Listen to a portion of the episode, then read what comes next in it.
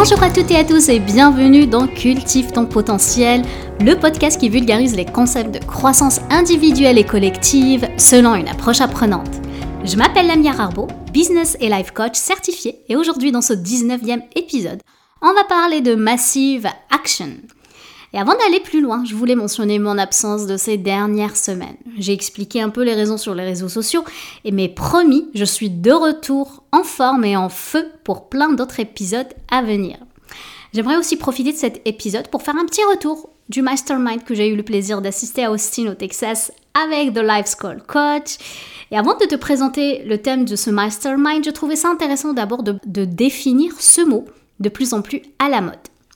Alors, mastermind, c'est tout simplement une discussion entre plusieurs personnes pour lesquelles, en fait, ces personnes échangent sur leurs objectifs, leurs difficultés, leurs accomplissements. Ce que je trouve super intéressant, c'est que c'est une source de motivation, de résolution de problèmes génial, parce que ça utilise ce qu'on appelle l'effet de synergie de groupe. On utilise l'intelligence collective pour grandir en tant que groupe, grandir en tant que communauté, et j'adore ça. D'ailleurs, je fais partie d'un mastermind mensuel récurrent avec d'autres coachs dans le cadre de ma pratique et de développement de mon business. Alors, le thème de ce mastermind était Massive Action, donc c'est en anglais. Du coup, on va parler d'action dans cet épisode. Comme d'habitude, on va commencer par voir un peu le dictionnaire dans le Larousse. Alors, le nom latin du mot action, ça vient de axio. Ça me fait rappeler beaucoup Harry Potter mais c'est le mot latin action. Et qu'est-ce que ça veut dire? L'action, c'est le nom féminin de la faculté d'agir, de manifester sa volonté en accomplissant quelque chose. Sinon, Google explique que l'action est définie par ce que fait quelqu'un et par quoi il réalise une intention ou une impulsion. Et avant d'aller plus loin sur le concept, je voulais te raconter une petite anecdote de mon ancienne vie. Alors, il y a quelques années, quand je suis revenue de mon congé maternité, ben, j'étais tellement impatiente de reprendre le travail.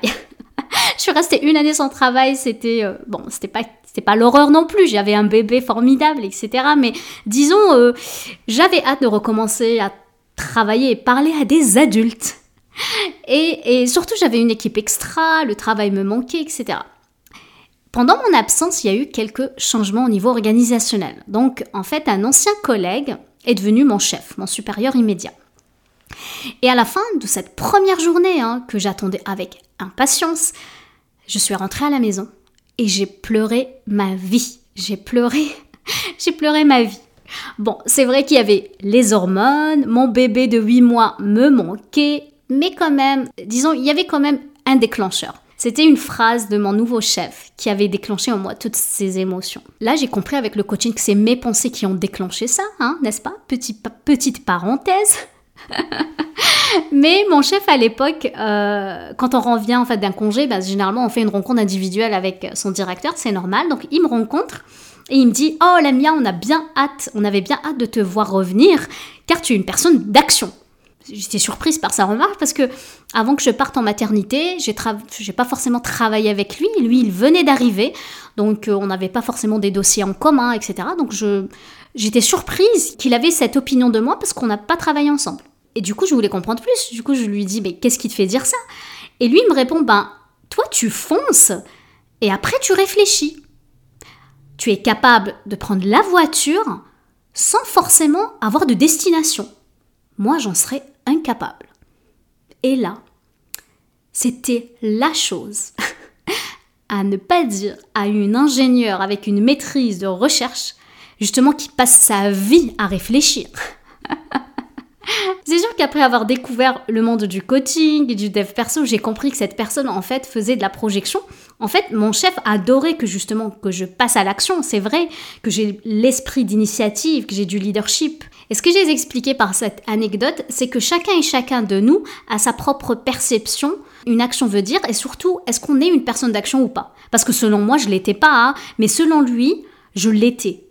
Et c'est important de savoir, toi, quel sens toi tu donnes à l'ensemble des actions que tu fais. Est-ce que tu te considères une personne, d'action ou pas? Puis est-ce que les actions que tu fais s'approchent de qui tu veux être ou au contraire, tu fais des actions qui ne sont pas vraiment alignées à la personne que tu veux être vraiment?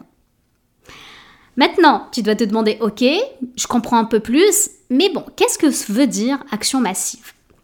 En fait, selon moi, les actions massives, ce ne sont pas une ou deux actions, mais l'ensemble des actions qui nous permettent d'atteindre nos objectifs. D'accord? Brooke Castillo, en anglais, on appelle ça massive action. Et, et du coup, j'aime beaucoup ce terme car pour moi, il met en évidence le fait de s'assurer de faire les bonnes choses pour arriver à atteindre nos objectifs. Et ce que je veux dire par bonnes choses, ce sont l'ensemble des actions passives, actives, qui nous permettent d'y arriver. Alors c'est quoi cette histoire d'action euh, active et passive? Toujours selon moi, on a trois types d'actions qu'on peut faire tous les jours de notre vie. Alors on a des actions passives, des actions actives et des actions tampons.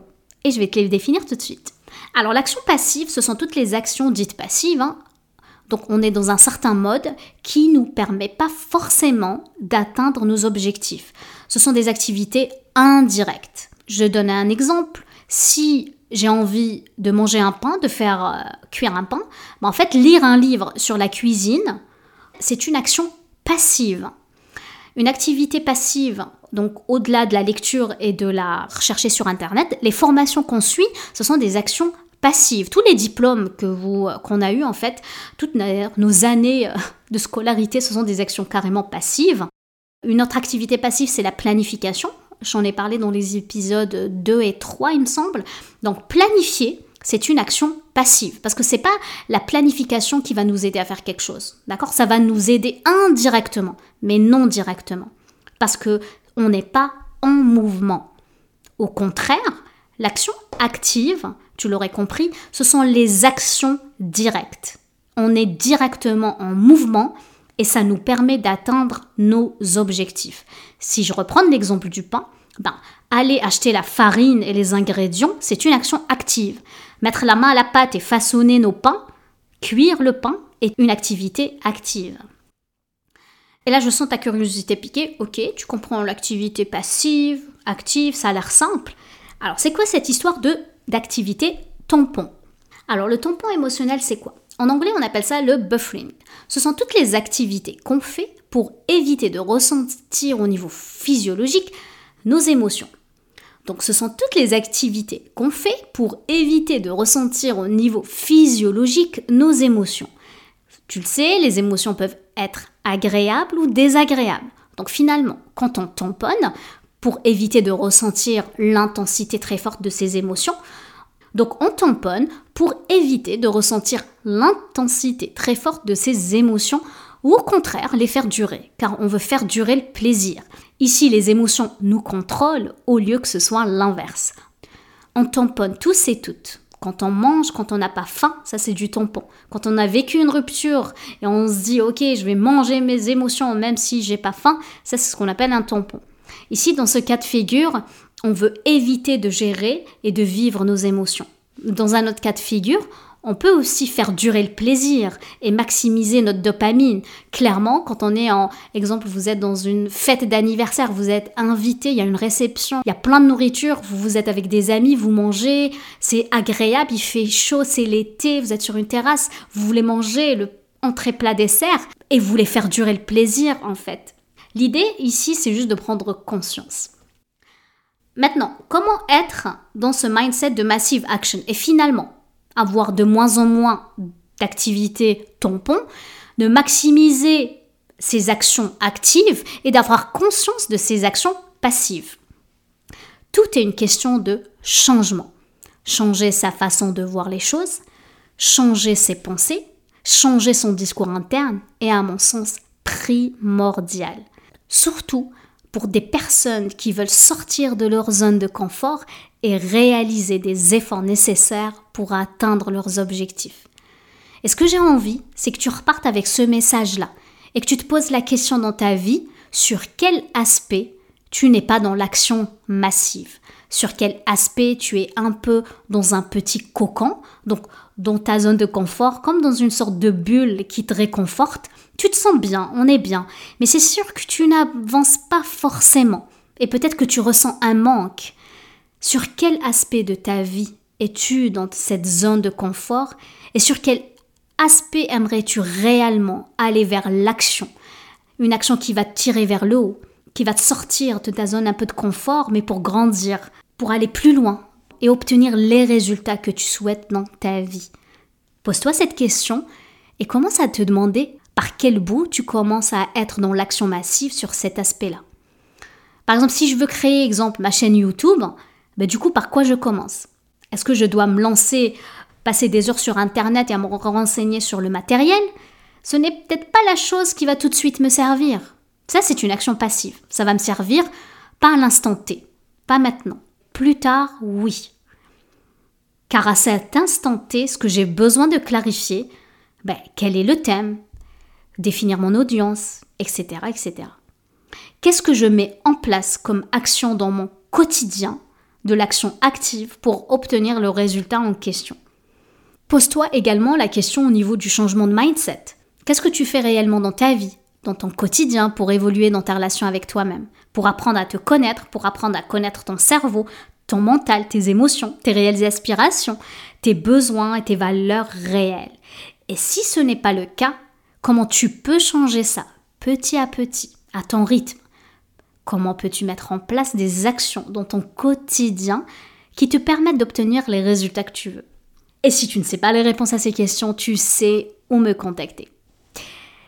Je vais m'arrêter là et je te remercie de m'avoir écouté. J'espère que tu as eu autant de plaisir à écouter mon podcast que j'en ai à le créer.